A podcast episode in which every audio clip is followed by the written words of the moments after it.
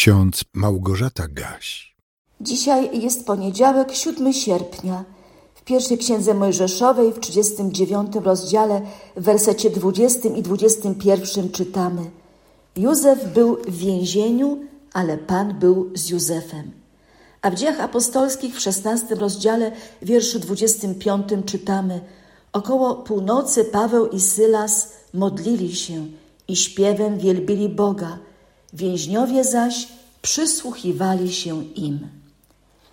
Dlaczego Pan był z niewolnikiem Józefem w egipskim więzieniu? W takim więzieniu, w którym trzymano więźniów królewskich.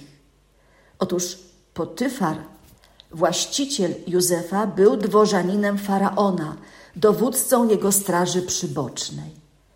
Potyfar kupił Józefa od Ismaelitów, którzy przybyli do Egiptu, bo zajmowali się handlem ludźmi. Wcześniej Józef został im sprzedany przez swoich braci, synów Jakuba, ponieważ go nienawidzili. Warto przypomnieć, że Potyfar szybko zorientował się, że ten jego nowy niewolnik bardzo różni się od pozostałych. Dlaczego? Odpowiedź mamy w Biblii w pierwszej księdze Mojżeszowej w 39 rozdziale. A Pan był z Józefem, także wiodło mu się dobrze i przebywał w domu Pana swego Egipcjanina. Pan jego widział, iż Bóg jest z nim i sprawia, iż we wszystkim, co czyni, ma powodzenie. Józef zdobył jego życzliwość i służył mu. Powołał go więc na zarządcę domu swego i powierzył mu całe swoje mienie. Od tego czasu, gdy powołał go na zarządcę domu swego i całego swego mienia, błogosławił Pan domowi Egipcjanina przez wzgląd na Józefa. I spoczęło błogosławieństwo Pana na wszystkim, cokolwiek miał w domu i na polu.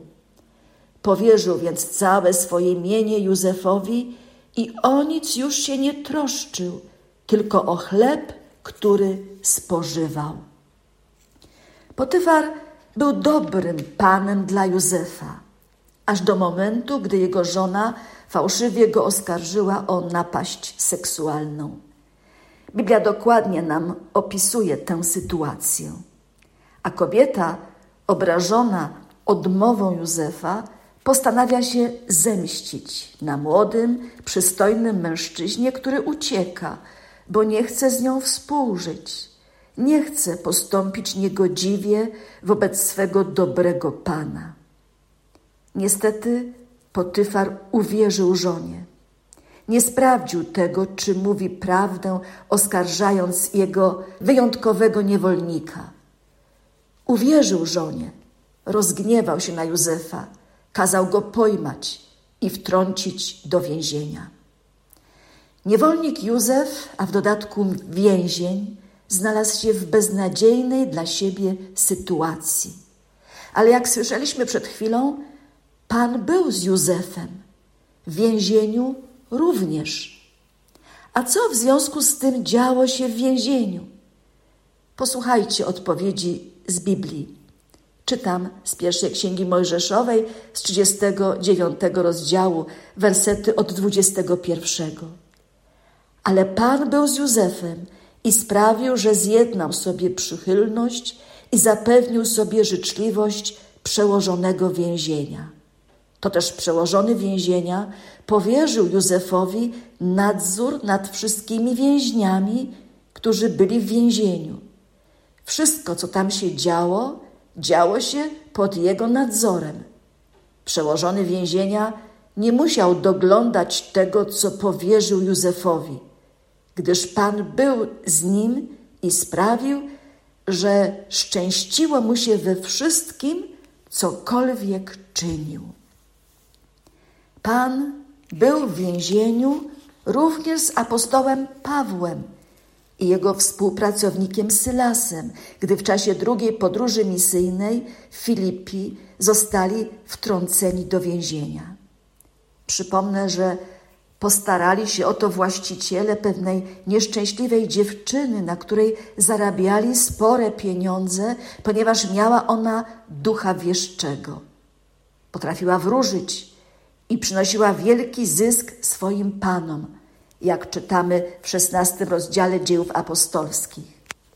Z powodu tej niezwykłej zdolności przynosiła zysk innym, ale sama była prawdopodobnie nieszczęśliwa. Dlatego apostoł Paweł rozkazał duchowi, aby z niej wyszedł. I tak się stało. I to był powód znalezienia się w więzieniu. W dziejach apostolskich w szesnastym rozdziale od wersetu 23 tak czytamy. A gdy im wiele razów zadali, wrzucili ich do więzienia i nakazali stróżowi więziennemu, aby ich bacznie strzegł. Ten otrzymawszy taki rozkaz, wtrącił ich do wewnętrznego lochu, a nogi ich zakuł w dyby. A około północy Paweł i Sylas modlili się i śpiewem wielbili Boga. Więźniowie zaś przysłuchiwali się im. Nagle powstało wielkie trzęsienie ziemi, tak że się zachwiały fundamenty więzienia i natychmiast otworzyły się wszystkie drzwi, a więzy wszystkich się rozwiązały. Więzy się rozwiązały. Paweł i Sylas zostali uwolnieni, bo Pan był z nimi również w więzieniu. Pan był z nimi, bo oni nawet w więzieniu, w środku nocy, mieli szczerą potrzebę modlitwy i pieśni uwielbiającej ich Boga. Ksiądz doktor Dietrich Bonhoeffer, jako więzień oskarżony o udział w spisku przeciwko Hitlerowi, tak się modlił. Panie Jezu Chryste, byłeś ubogi i nędzny, więziony i opuszczony, tak jak ja. Znasz ludzką niedolę. Jesteś przy mnie, kiedy nie mogę liczyć na wsparcie żadnego człowieka. Nie zapominasz o mnie i szukasz mnie. Panie, cokolwiek przyniesie ten dzień, niech Twoje imię będzie uwielbione.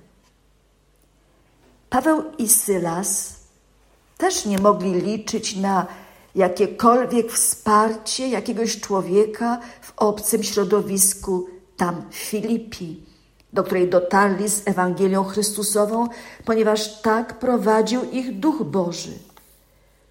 Posłuszni Jezusowi Chrystusowi, swemu Panu, szli tam, gdzie ich Duch skierował, nawet do Europy, bo Filipia była pierwszym europejskim miastem, do którego dotarł apostoł narodów Paweł i tam też założył pierwszy europejski zbór chrześcijański. A w kanonie ksiąg biblijnych znalazł się piękny list apostoła Pawła do Filipian, który możemy czytać i rozważać po dzień dzisiejszy.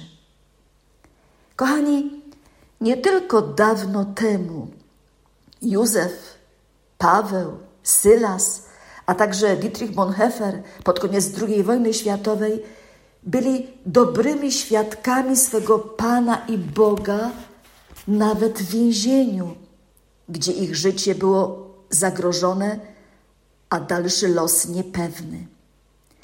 Oni myśleli przede wszystkim o modlitwie i o uwielbianiu tego, któremu wiernie służyli możemy też, chociaż nie znajdujemy się w więzieniu, możemy szczerze za księdzem Dietrichem Bonhoefferem tak powtarzać.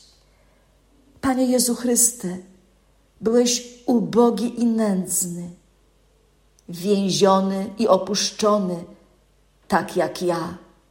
Znasz ludzką niedolę. Jesteś przy mnie, kiedy nie mogę liczyć na wsparcie żadnego człowieka. Nie zapominasz o mnie i szukasz mnie. Panie, cokolwiek przyniesie ten dzień, niech Twoje imię będzie uwielbione. Amen. Niech Wam wszystkim błogosławi Wszechmogący i miłosierny Bóg, Ojciec, Syn i Duch Święty. Amen.